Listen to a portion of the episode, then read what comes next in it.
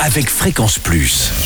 Surprenez votre famille et vos amis grâce au grand chef de Bourgogne-Franche-Comté. Cette semaine, je suis à Gourdon, en Saône-et-Loire, très près de Montsolimine, où vous nous écoutez aussi sur l'appli Fréquence Plus et le site web fréquenceplus.radio.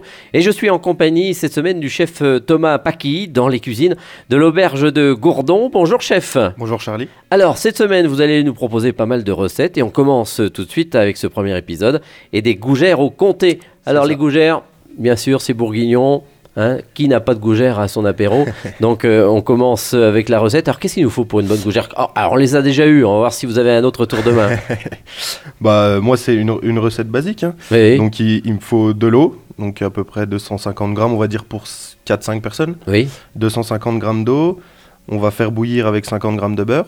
D'accord. On va rajouter allez, une demi-cuillère à café de sel. Mhm. On fait bouillir tout ça. Une fois que ça bout, on rajoute 125 grammes de farine hors du feu. On mélange bien, on laisse dessécher. Après, on met dans la cuve du batteur et puis euh, on rajoute 3 œufs. Ah oui, c'est à la fin. À la fin, on rajoute 3 œufs et le fromage en même temps. D'accord. Quel après, fromage Du comté du, comté, du coup.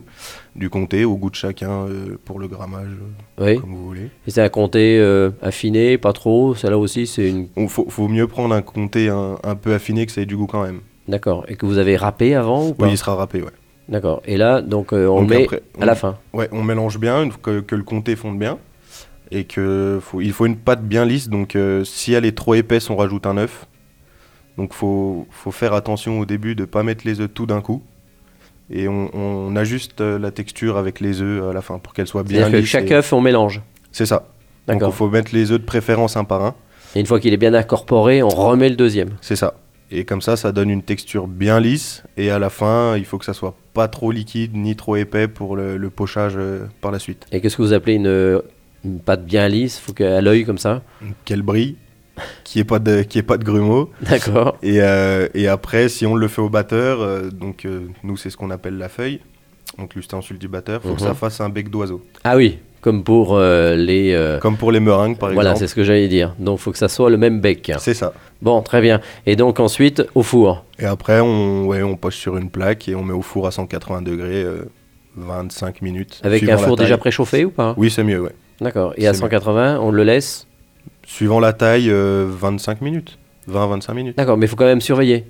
Oui, oui, c'est mieux. Bon, C'est très mieux. bien. Ok, bon, bah, c'est prêt là. On peut les sortir du four C'est ça. et on les déguste. On merci euh, chef, euh, merci Thomas Paqui. Donc euh, ici à l'auberge de Gourdon en Saône-et-Loire pour euh, ce premier épisode. Dans le prochain, on parlera d'escargots euh, en cassolette et d'ici là, chouchoutez vos papilles.